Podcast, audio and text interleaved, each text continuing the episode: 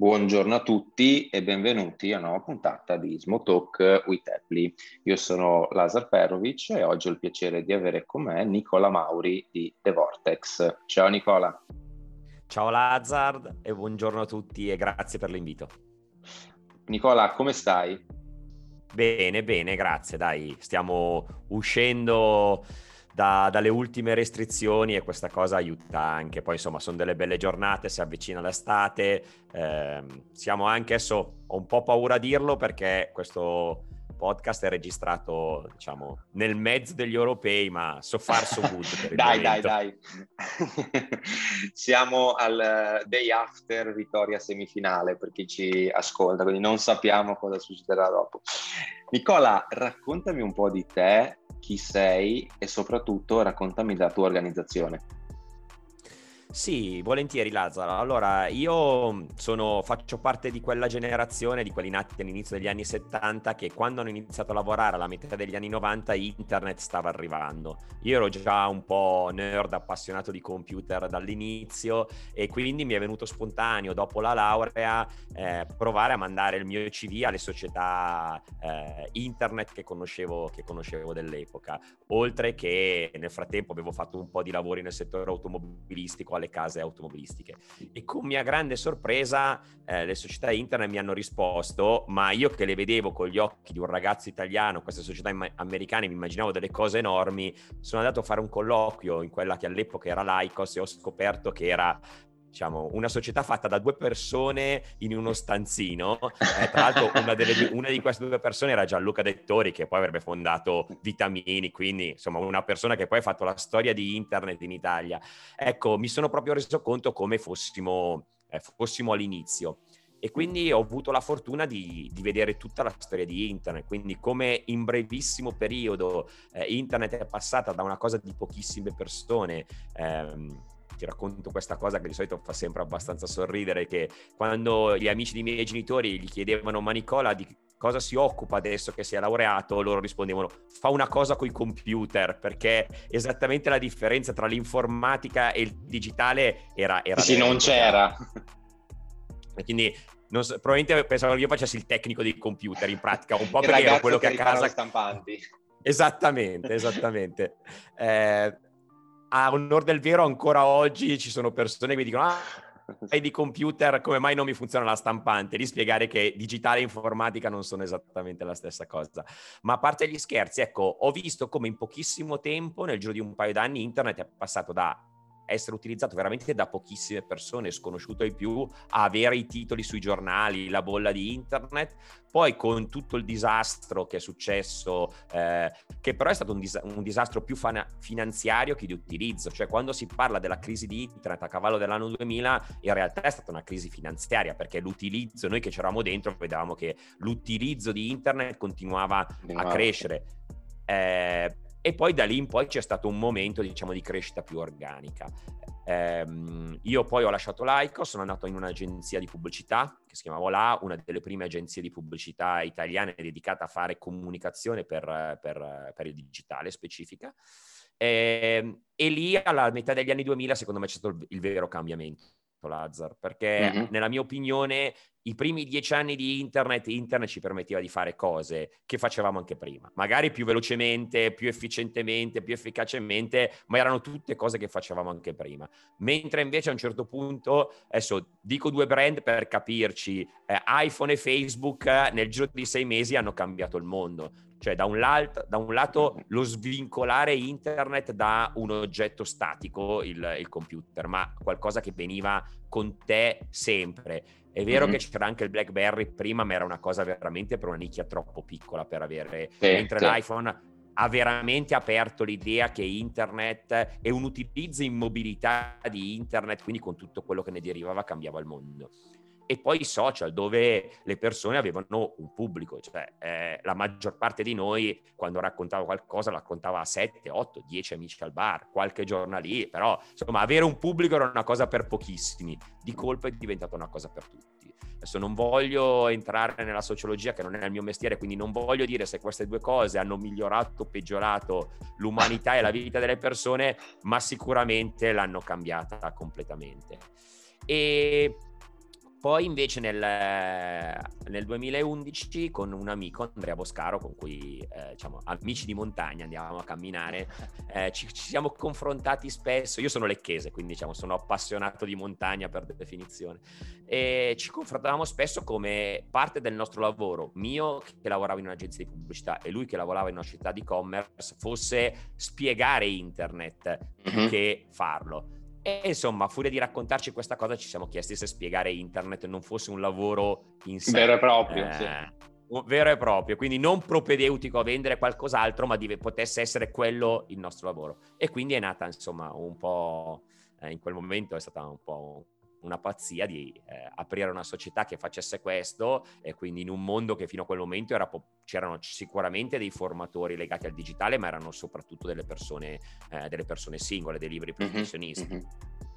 Abbiamo aperto The Vortex all'inizio del 2011 e devo dire che poi da lì è diventata, insomma, è stato un bel percorso. Ecco, a proposito del percorso, ti volevo proprio chiedere all'inizio a chi vi siete rivolti a livello di clientela e qual è stata l'evoluzione in questi anni? Allora, all'inizio ci siamo rivolti a due tipologie di clientela. Da un lato gli editori, l'editoria, perché in quel momento l'editoria aveva bisogno di trasformarsi in tutta la sua filiera. Cioè il digitale interveniva nella parte di marketing, ma anche nella parte di produzione, la realizzazione del prodotto, ma anche nella parte di vendita, perché vivendo di pubblicità un conto era andare a proporre una mezza pagina su un quotidiano, uno spot televisivo, e un conto andare a proporre degli spazi digitali. Quindi c'era veramente tutta l'azienda da formare, chi faceva il prodotto, che doveva passare da un prodotto tradizionale a un prodotto digitale, chi si preoccupava di generare le revenue e quindi doveva andare a vendere degli spazi pubblicitari che diventavano sempre più digitali, e chi li doveva promuovere questi prodotti, e quindi il marketing.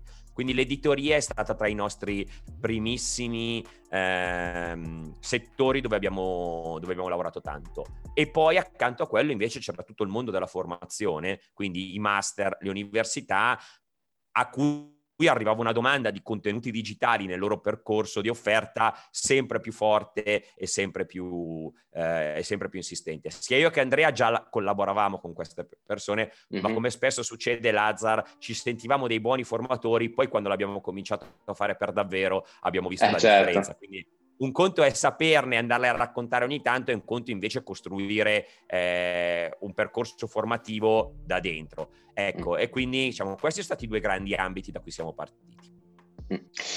Volevo chiederti una cosa che mi sta particolarmente a cuore, poi lavorando come te con tante aziende, nel nostro caso prevalentemente del Triveneto. Qual è il livello medio che incontri a livello di competenze digitali nelle organizzazioni che vi contattano? Allora, c'è un po' di tutto, Lazar, devo dire la verità, c'è un po' di tutto. Sicuramente quello che è successo in questi anni, che c'è una conoscenza da utente del digitale che ormai è sicuramente massiva. Cioè, mentre all'inizio ti capitava di parlare con persone che magari anche con potere decisionale all'interno dell'azienda, che non solo non conoscevano il digitale come strumento di marketing o di business, ma non conoscevano neanche il digitale personalmente, oggi diciamo questa cosa è ampiamente sdoganata. Quindi tutti hanno provato a fare un acquisto online, tutti conoscono cosa sono i social, cosa vuol dire il mobile, che cos'è una. Quindi diciamo quella parte lì secondo me è abbastanza risolta. La differenza poi è invece però non portare questo utilizzo personale sul lavoro. Cioè noi spesso, una volta diciamo tanto, non puoi decidere se il digitale ti serve se non lo conosci. Quindi io dicevo, ma se tu non sai come funziona Facebook, come fai a dire che non ti serve? Esatto. Invece no, siccome mi serve mi informo. No, ti devi informare per decidere se ti serve. Sì. Oggi invece quello che diciamo è spesso che il fatto che ti piaccia e il fatto che ti serva sono due cose diverse. Cioè vediamo ancora molto nel digitale l'essere guidati da considerazioni di piacere personale. Siccome sono innamorato di Instagram, allora voglio fare Instagram. Siccome non sopporto Apple, allora non voglio fare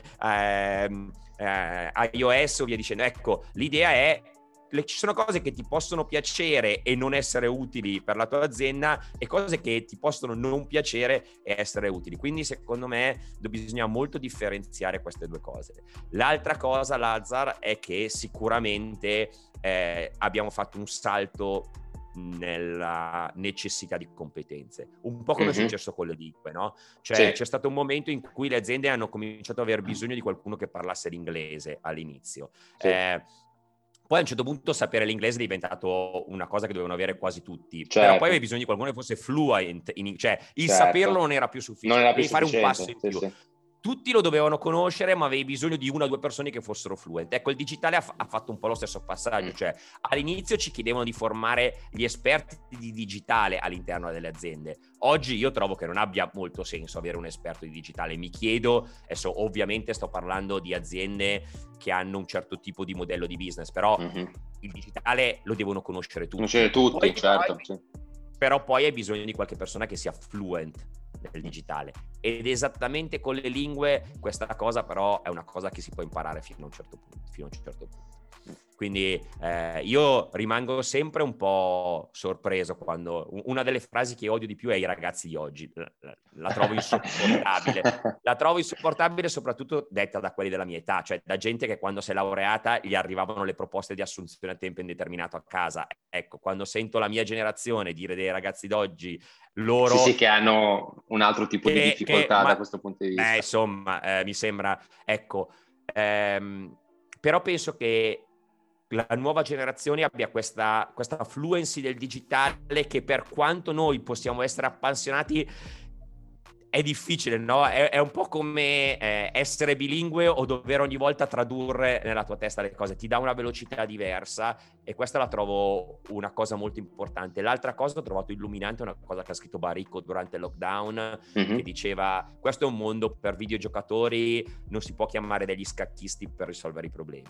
Ecco, la mia generazione è ancora una generazione di scacchisti, cioè la scuola, l'università e il lavoro ti insegnava pensaci bene, non devi sbagliare, rifletti. Certo. Oggi forse oggi questa cosa non va più bene. Non va più bene. Io quando gioco a FIFA con mia figlia perdo perché ci metto così tanto a decidere cosa fare che poi che lei anche se la decisione è giusta è arrivata troppo in ritardo. Ecco, e questo penso sia proprio un fatto di formamentis, mentre i ragazzi giovani sono nati proprio così, con questa idea del fai, sbagli, se sbagli non ti testardisci, cambi, ci riprovi, vai avanti. D'altro canto però, Lazar, è anche vero che non metti in mano la negoziazione più importante in inglese a quello che parla meglio l'inglese, cioè da un lato hai bisogno di qualcuno che sia fluente in inglese, dall'altro hai bisogno di qualcuno che gli spieghi cosa devo dire. Certo. Ecco, secondo me il digitale è la stessa cosa, abbiamo bisogno di persone che abbiano quel tipo di mentalità, però persone con più esperienza, che sanno anche come era fatto il mondo precedente, devono essere in grado di dirgli di cosa c'è bisogno, perché questa cosa non per qualità ma per esperienza.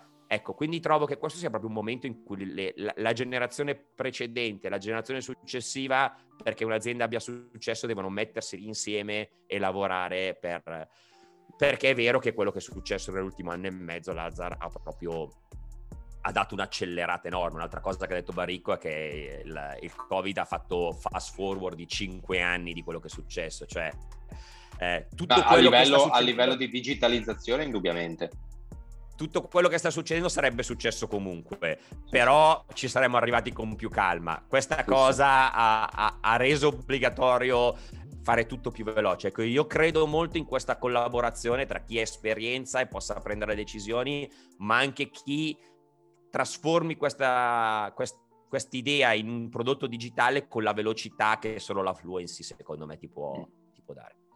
Sì. Mi è piaciuto molto il paragone che hai fatto tra competenze digitali e competenze linguistiche, perché lo trovo molto azzeccato per come l'hai spiegato. Il digitale è un mondo dove non ci si può fermare mai a livello di studio, formazione, proprio perché è un settore che evolve molto rapidamente, succedono sempre tante cose e di conseguenza bisogna formarsi continuamente. Ecco, mi interessa sapere un tuo punto di vista su questo aspetto di formazione continua. Guarda Lazar, è proprio la scommessa imprenditoriale che abbiamo fatto io e Andrea quando abbiamo aperto The Vortex e a cui poi Paolo e Ugo, i due soci che si sono aggiunti nel frattempo, hanno creduto. Cioè che questo è una formazione che richiede dei ritorni, cioè non è il corso di vendita o il corso di inglese che una volta che l'hai fatto e sei arrivato al livello necessario poi insomma... Sì, è quello. L'evoluzione arriva anche un po' per conto tuo nell'utilizzo, no? E il digitale in realtà cambia spessissimo, tant'è vero che l'intuizione che abbiamo avuto io e Andrea è ma rimanere informati sul digitale è un lavoro, che quindi è incompatibile con il lavoro che devi fare. Cioè, quello che noi ci diciamo alle aziende è, beh, tu hai un'azienda da portare avanti o dei compiti da portare avanti, non puoi dedicare 10 ore della tua giornata a rimanere aggiornato sul digitale. Quello che possiamo fare noi nel concetto di formazione continua è ti portiamo a livello, ma poi nel tempo ti veniamo a raccontare di tutto quello che è successo, quello che impatta sul tuo business e quello che quindi aiuta, ti può aiutare, no? Noi, il primo payoff di The Vortex è stato change in media, change in business, cioè guarda che quella cosa lì è molto più del marketing e quindi anche se non ti occupi di marketing devi sapere, oggi il nostro payoff è digital readiness, cioè tu devi essere digitalmente pronto a quello che succede. Però non ha senso che diventi un esperto di digitale come lo siamo noi, perché richiederebbe troppo sforzo. Ecco, noi veniamo e ti portiamo a essere pronto a prendere queste decisioni. Quindi sicuramente il digitale, ma basta vedere quello che è successo negli ultimi anni, no? Ogni volta che ti siedi arriva un player nuovo, cambia le regole del gioco, cambia il funzionamento e i player che rimangono si trasformano in continuazione.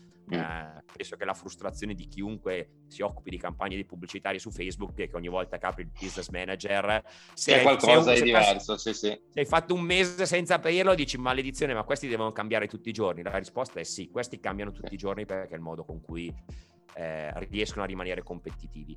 L'altra cosa, Lazar, è che penso che insieme a questo sia un po' finito l'era novecentesca delle preparazioni iperverticali, cioè tu potresti riuscire a rimanere preparato come si faceva nel Novecento se diventavi un super specialista, però oggi il mondo è così interconnesso e tirare la linea tra cos'è business e cos'è marketing, cos'è consumer e cos'è business è così difficile che l'iperspecialista rischia di non vedere quello che gli succede fuori dal suo focus e questo rende ancora più complicato rimanere aggiornati. E quindi diciamo la nostra scommessa imprenditoriale è che la formazione continua in un mondo dove da un lato devi essere updated, dall'altro però devi mantenere la mente aperta, è più facile chiedere a qualcuno che venga ad aggiornarti che provare a farlo da solo. Sì, decisamente. Si fa un gran parlare nelle ultime settimane della difficoltà, ad esempio, in alcuni settori di trovare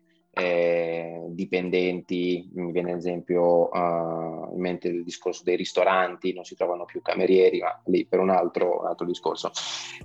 Nel mondo del digitale è presente però nelle organizzazioni un deficit di persone specializzate su questo tipo di sfera di competenza. Qual è la tua esperienza in merito? Allora, la domanda è enorme, Lazar. La domanda è enorme. Cioè, io quando faccio lezioni ai ragazzi gli dico sempre in un mondo del lavoro che è purtroppo per loro un super buyer's market, il digitale è l'unica cosa che ti permette di recuperare un po' di forza nei confronti delle aziende, di renderti più appetibile. Il digitale soffre però, Lazar, e questo immagino che anche voi lo viviate quotidianamente, del problema che è un problema di far bene, non è un problema di poter fare. Cioè, mentre costruire una casa, se non hai un'azienda edile, nessuno può dire me la faccio da solo. Certo. Ecco, il digitale in realtà fatto male è abbastanza un computer e un telefono. Sì, non ha barriera di ingresso e basta, sì. E quindi è più facile dire sì, vabbè, però adesso mi rendo conto che è un po' luogo comune, no? Ma lo fa mio cugino, purtroppo esiste. Sì, altro che. Da un lato la domanda è grandissima, dall'altro però non è semplice far percepire la differenza qualitativa e quindi a farsi retribuire adeguatamente rispetto a chi non ne sa. Però devo dire che in questo anno e mezzo, che è stato drammatico da tantissimi punti di vista, molte aziende si sono trovate di fronte al fatto che erano inadeguate e che quindi pensavano di avere delle competenze e poi si sono rese conto di non avercele. Quindi c'è sempre più domanda di questa cosa. Non sono molto convinto che siamo ancora arrivati a un livello di retribuzione coerente con la qualità, cioè ci sia ancora un po' di mismatch tra quello che voglio e quanto sono disposto a pagarlo. Però almeno c'è la consapevolezza che questo è un lavoro che richiede persone preparate, intelligenti, smart, veloci, e non è una cosa che si può affidare a quello che in azienda aveva più tempo o all'ultimo arrivato. E ho fatto un elogio della gioventù, ci credo molto da questo punto di vista. Dall'altro però le aziende si stanno anche rendendo conto che, appunto, come dicevamo prima, essere digital fluent e saper prendere delle decisioni sul digitale non è la stessa cosa. E che quindi non si può neanche però caricare di aspettative delle persone giovani, perché in quanto junior, in quanto poco esperte, o gli accetti il fatto che possano sbagliare o le devi mettere tu nelle condizioni di non sbagliare. Quindi però se io dovessi dare un consiglio a un ragazzo oggi, faccio fatica a vedere un settore che offre più possibilità di lavoro di quello del digitale, anche perché gli altri che stanno tirando tanto, che sono sicuramente tutto l'aspetto green di sostenibilità, in realtà è molto molto contiguo con quello digital, e quindi diciamo sono due cose che avanzano un po' di pari passo. Sì, decisamente. Tuoi obiettivi a medio termine, cioè prendiamo i prossimi 2 o 3 anni. Allora, innanzitutto, e spero che voglio tornare a fare formazione in presenza, perché io sono un grande partigiano del digitale, ma come tutti i public speaker non è la stessa cosa.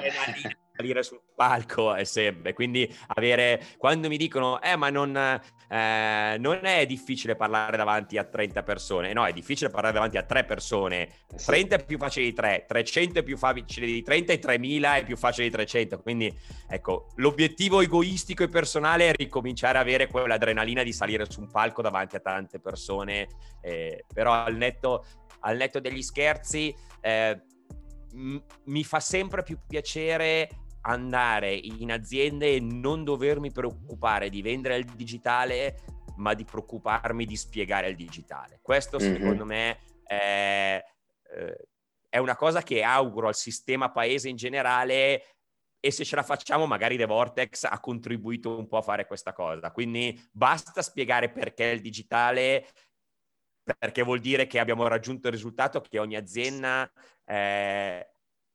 prenda in considerazione il fatto di poterlo usare. Poi Lazar, io sono convinto che a volte si abusi del digitale. Io non penso che il digitale sia la soluzione a tutto e debba essere. No, assolutamente. Però è così importante che devi sapere come funziona per decidere poi se è utile o non utile alla tua azienda. Ecco, spiegare perché è utile conoscere il digitale, sarei contento se fra 3 anni non lo debba fare più a qualunque livello, ma invece la domanda sarà: ok, spiegami perché il digitale può essere utile o in che modo il digitale può essere utile alla mia azienda. Quello secondo me sarebbe un bel risultato. E riguardo a The Vortex, insomma, stiamo continuando a crescere, mi va bene continuare.